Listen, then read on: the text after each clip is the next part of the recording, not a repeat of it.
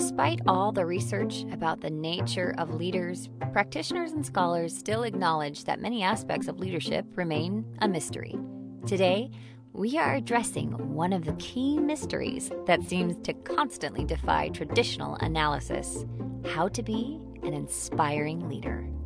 Welcome to The 90th Percentile, an unconventional leadership podcast by Zenger Folkman. Each week, using research from over 1.5 million global leaders, we analyze different leadership traits, trends, and what it really takes for leaders to get to the 90th percentile. I'm your host, Brianna O'Corin, and with me today is my friend and leadership legend, Jack Zenger. I'm looking forward to this. Some leaders are identified as possessing a remarkable quality that sets them apart from others. It causes others to be attracted to them and enables them to achieve remarkable outcomes. The quality has frequently been labeled charisma, a term that comes from the Greek word meaning gift. In ancient times, people believed that this quality was a divine gift bestowed upon some and not others. But, Jack, you view charisma or the ability to inspire others in a different way. Brie, we do. From the research that we've done on inspirational leadership here at Zenger Folkman, we have learned a few things. Uh, first, there are different approaches to inspiring leadership that go well beyond charisma. Secondly, the ability to inspire and motivate others is a behavioral skill that most can develop. And certainly we can all get better at. Absolutely, we all need to get better at it. but let's say you don't have a lot of natural charisma flowing through you. Should you take the time to really develop the skill of inspiring others? IBM asked 1,700 CEOs in 64 countries the question What do top executives want from their leaders?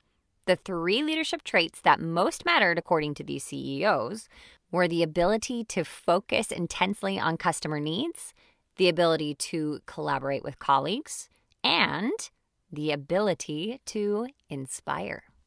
you know, our own data, which we've gathered from just under 50,000 leaders who had been assessed by approximately a half a million of their colleagues, strongly confirms the importance of inspiring leadership. Of the 16 leadership competencies we most frequently measure, it is clearly the one that stands out.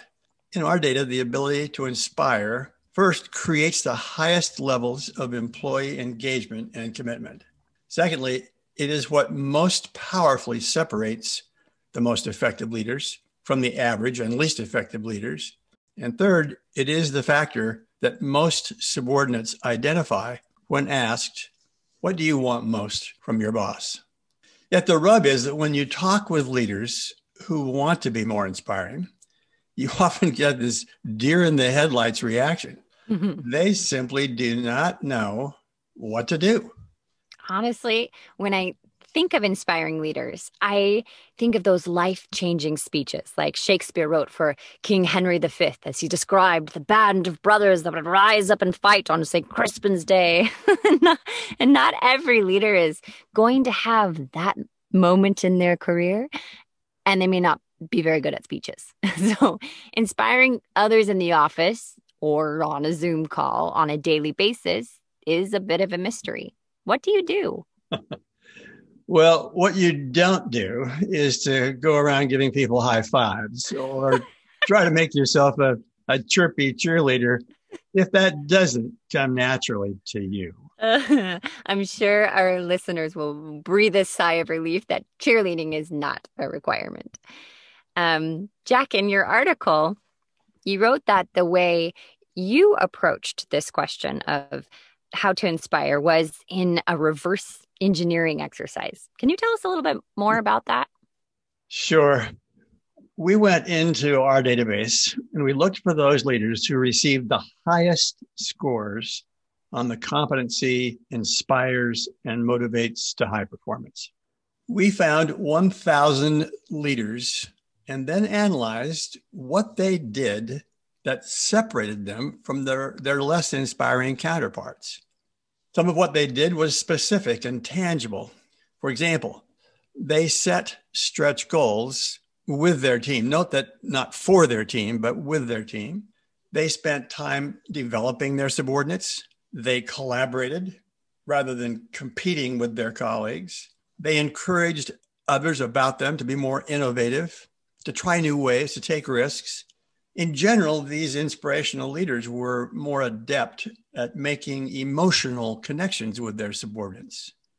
For instance, they were better at establishing a clear vision for the organization. They were more effective in their communication, and they were willing to spend more time communicating. You know, they tended to be a bit more extrovertish, but there were many introverts who were highly inspiring. They were ardent champions of change. They were seen as being very effective role models in their organization. Our data sends a very clear message in this case, more is more. That is, mm-hmm. the more of these behaviors a leader exhibited, the more inspirational that leader is perceived to be. It was also clear that inspiration comes in many different flavors, shapes, and sizes.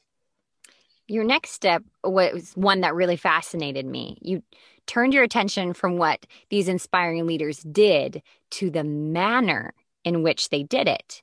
Just like we discussed, many leaders equate being inspirational with being enthusiastic and outgoing. And and that can be so, but you also found that leaders could take any number of other approaches that didn't necessarily require them to be extroverted. Yeah, that is, a leader can be inspiring in setting a stretch goal, and they can do that in a number of different ways. She could, for example, do it by creating a very compelling vision, which we dubbed, unsurprisingly, as the visionary approach. Alternatively, she could meet with the team members and have them collectively set the goal, taking what we would call more of an, an enhancing approach. Another inspiring leader might set stretch goals by tossing out a challenge to the group and setting a specific deadline by which to make it. That's more of a, of a driver kind of an approach. Or maybe he encouraged the team to find an ethical goal that focuses on the organization's mission and purpose. In which case, we would describe that as the principled route. Yet another of the inspiring leaders might have uh, convened a meeting and, and delivered a classic halftime locker room speech to set that goal, which we think of as the classical kind of enthusiast style. And finally, you know, the leader might take what we've called the expert route, where he had an unusually high level of technical expertise and is willing to share that with the group. I thought that example was really helpful in describing how each leader approaches a situation and can be inspiring, but they do it in different ways. I'm going to repeat each of these approaches to inspiring and motivating others. And as I do, I want our listeners to think of which approach they are most likely to use. The first is visionary. They approach inspiring others by providing a clear picture of the future and being able to communicate that to the team. Second, enhancer.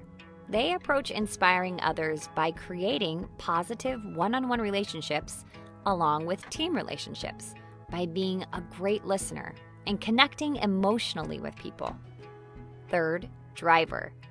They approach inspiring others by displaying a focused pursuit to make the numbers and complete things on time, and generally being accountable for personal and group performance.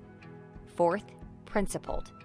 They approach inspiring others by providing a powerful role model of doing the right things in the right way. Fifth, enthusiast. They approach inspiring others by exuding passion and energy about the organization, its goals, and the work itself. Sixth, expert. They approach inspiring others by providing a strong technical direction that comes from deep expertise. After you and my dad, Joe Folkman, did this research, I remember we would play this game where we would analyze different famous people and guess their approach to inspiring others. It sounds lame, but it was fun. so, for example, I think Warren Buffett, um, the Oracle of Omaha, is a highly inspirational leader that people trust because of his expertise. It seems to be that when he buys certain stocks, they go up, and when he sells, they go down. He definitely inspires others. But so does Oprah Winfrey. However, Oprah's style is much different. I would say that she is an enhancer. She's warm and inviting and is probably most known as the best interviewer in the world. Two people, both very inspiring, but they inspire others and approach it in entirely different ways.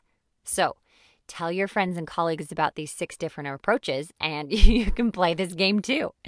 Now, Jack, have you found that there are some approaches that are more popular than others? Yeah, absolutely. Only 3% of those that we studied took the expert approach. And perhaps more surprisingly, is that only 12% went the enthusiast route. Hmm. Each approach could be effective, our data indicates, but the best leaders were not just one trick ponies. The best used multiple approaches, and that significantly increased their effectiveness. Very interesting. So now the real question is when you put these specific behaviors and approaches in action, does it work? Can someone change their stripes and actually be perceived by others as inspiring?